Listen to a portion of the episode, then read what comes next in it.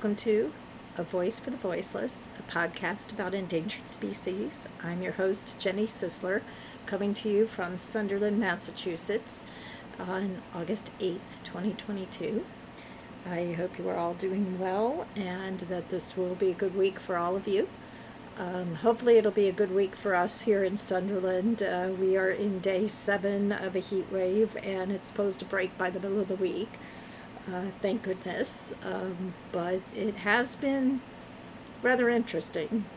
Um, we've had temperatures steadily in the mid 90s with heat indices over 100 since last week, and um, it's just been brutally hot. Uh, that being said, I still prefer heat to brutal, brutally cold.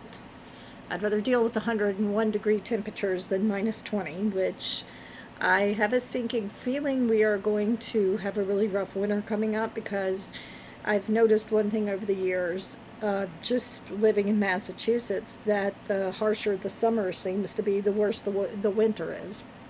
So I hope I'm wrong. But anyway, I hope it's cooler wherever you are in the world.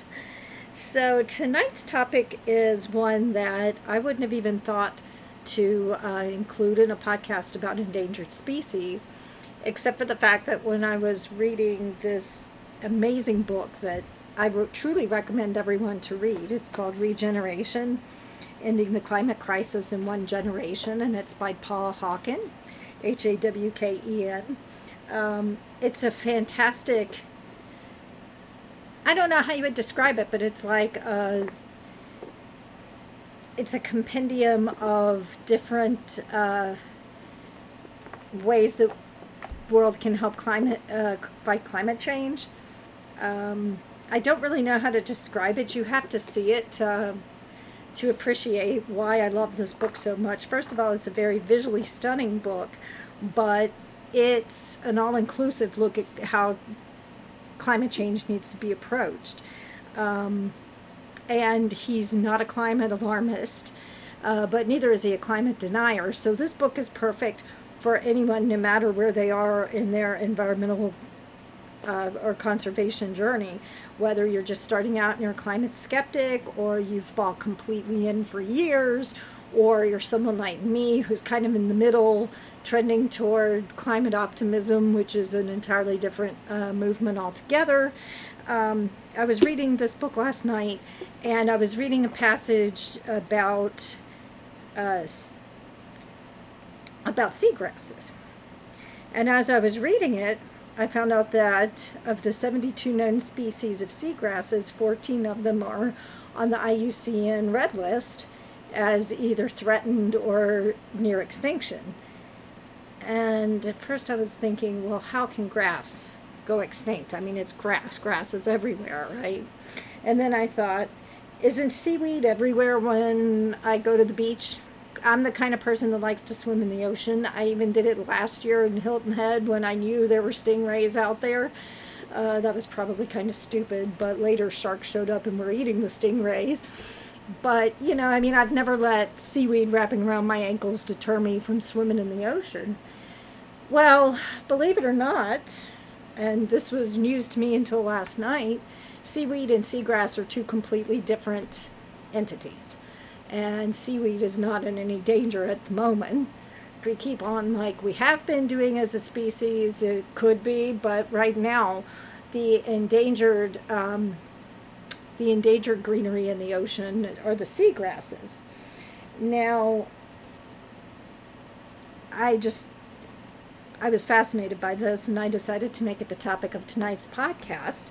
Um, but seagrasses are actually very similar to flowering grasses you see here um, on land. Um, they have roots and stems, leaves. They do produce flowers. Uh, they have seeds. They reproduce by seeds and they evolved about 100 million years ago. Um, and basically, if you compare uh, algae and seaweed to seagrasses, seagrasses are very complex compared to algae. Um, they, seagrasses, uh, belong to a group of plants that include grass, lilies, and palms. And just like any plant on land, they convert CO2 into energy through photosynthesis. So most seagrasses are shallow water, live in shallow waters um, on the coasts. But there have been patches of seagrass that have been found 190 feet below the surface of the ocean. Uh, but that's rare because they need uh, sunlight for photosynthesis. Um, and their roots can absorb nutrients and they're anchored to the seafloor by their roots. Um, whereas algae, they have what are called holdfasts, which on the surface they look like root systems, but they're not root systems because they don't attach to the ocean floor. Let's say there's a rock on the ocean on the ocean floor or some kind of big shell from some creature that died. They'll cling to that, but they won't actually root into the ocean floor so they have no roots and they don't flower. So uh, seagrasses are very complex and they tend to live in clusters of one specific species, maybe two or three at the most. But there are some places, this book taught me that there are some places in the western Indian and Pacific Oceans that have quite a diverse uh, area of seagrasses living together where you can have 13 or 14 different species of seagrass. Um, so their biodiversity is what makes them very unique. Um, and Antarctica is the only continent without seagrass. Um, so that's kind of an overview of what a seagrass is. Um, I found this image interesting. They are known as the lungs of the sea because one meter of seagrass can create 10 liters of oxygen a day. Um, so they're very beneficial and they're very important to the ecosystem. So they're the unsung heroes of the environment, but they're also the unseen victims because how many of us ever encounter seagrass? It's not likely and yet the seagrass ecosystems are among the most endangered in the world. Simply, I think, because people don't know anything about them. Um, but you know, the roots stabilize the sediment, which reduces coastal erosion.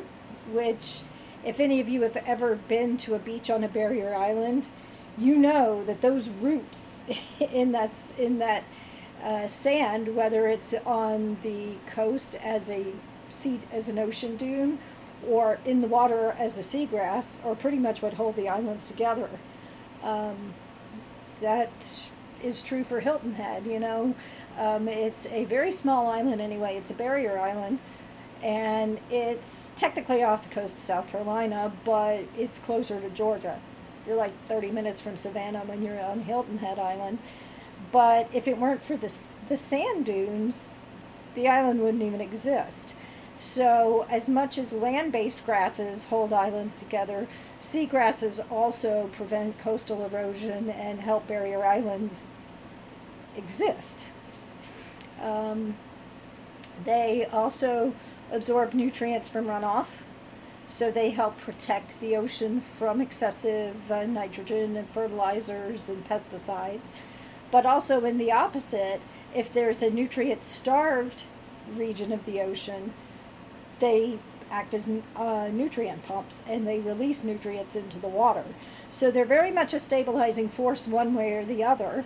Um, and they also provide shelter for many creatures um, microalgae, bacteria, crabs, shrimp, small fish, um, and invertebrates like sponges or sea, anemone- sea anemones. That's one word I can never pronounce. It's probably not a word I should try to say on a podcast.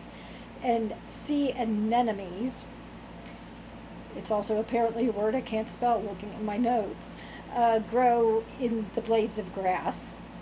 And the seagrasses are also feeding grounds. Now, that can be literal uh, because some organisms like manatees, sea turtles, uh, they eat the leaves directly. Um, and then the organisms that grow on the blades of grass, the bacteria, the microalgae, that sort of thing, can also be sources of food for other animals. And also, dead seagrass can be a source of food, although that's less likely than the other two, but dead seagrass can uh, be a source of food. Uh, so they're an extremely important part of the ecosystem. And this is a depressing statistic that I found on the Smithsonian uh, website. For every seagrass species, there is on average more than one threatened marine species associated with that seagrass. So, as I've said before in other podcasts, clearly it's not just one species of anything that suffers when it's threatened with extinction. It's like Sisyphus rolling the uh, rolling the boulder up the cliff. Well, when he gets to the top, it's going to roll down and, and get him, right? So, if seagrasses start dying out, we lose so many other species that we might not even know exist because we could be losing microscopic species. Uh, we could be losing species of plankton, which of course that's going to be a chain reaction because they're one of the primary food sources in the ocean. Um, so it begs the question what causes seagrass to be threatened? Well, mostly it's pollution, runoff, um, but also it's fishing, uh, trawling and dredging for fish, uh, you know, boat anchors from recreational boats. Uh, they tear up the bottom of the sea and uh, uproot seagrasses. Um, and likewise, propellers do a great deal of damage when they um, go through, you know, they chop it off, kind of like running seagrass through a wood chipper. So, and also coastal development. Um, in even invasive species of seaweed, which, you know, are grown for food sources for us, but they can destroy, just like any other invasive species, they can destroy seagrass. Um, so, how can seagrasses be protected? Well, most management of seagrasses focus on maintaining the biodiversity.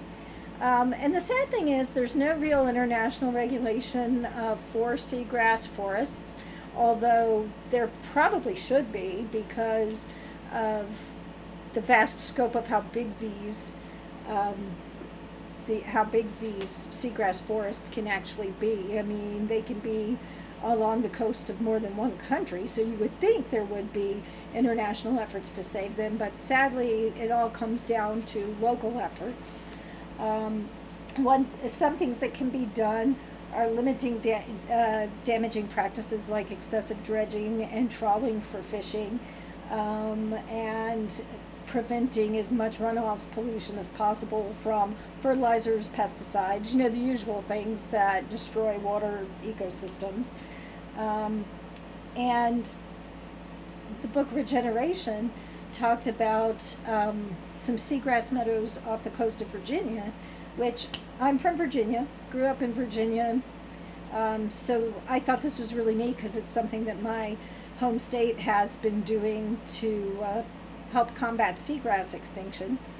Um, the, there were certain seagrass meadows off the coast of Virginia that were wiped out by um, hurricanes in the 1930s and also ocean-borne disease, and they never recovered. And over the past two decades, um, the 74 million eelgrass seeds have been broadcast into 536 restoration plots off the coast of Virginia. And um, it's called the Volgenau Virginia Coast Reserve. And I read somewhere else that the Virginia Institute of Marine Science, which is based in Virginia Beach, they were um, they were the key uh, research group in charge of this. But they seeded 536 restoration plots, and now 20 years later, there, um, there's a seagrass patch that is 9,000 acres, and it's become the largest eelgrass habitat between Long Island and North Carolina. So you see, the same way we can practice appropriate agricultural practices on land to protect crops, we can do the same thing with seagrasses. We can practice responsible quote unquote agriculture, and we can uh, limit our use of chemical pesticides and fertilizers to prevent runoff. And more than that, when we are in when we are involved in boating, you know, don't get too close to the shallows up on the coast. Um, you know, avoid shallow areas and don't drop anchor in a shallow area where you could be pulling up um, pulling up seagrass by the roots. Um, but I think the one thing that I hope that I'll eventually read about is that there will be more international efforts uh, to protect seacoasts because the ocean to me, and it's not exactly this way legally and practically, but to me, the oceans always belong to everyone because every country that isn't landlocked touches the ocean. So why shouldn't it be everyone's responsibility to protect it? I mean, I know you get into territorial waters and international waters and all that, but given how in most countries in the world, you're at least not that far from an ocean if you don't border an ocean to begin with. You would think. So, you would think that uh, hopefully, as environmental protection becomes more of a global concern that countries will band together to protect seagrasses because the one thing that I've read about them that makes them so important is their carbon sinks. They take in and deposit more carbon in the ocean floor than terrestrial forests and ter- terrestrial grasslands do. Um, let me see if I can find this stat in the book. Uh, let's see. I should have written this down. Okay, here it is. Okay, on average, every acre of seagrass buries a half a ton of carbon per year, which adds up to 80 million tons per year of carbon captured by all the seagrass on the planet. So, oh, and I found this interesting. I should have mentioned this.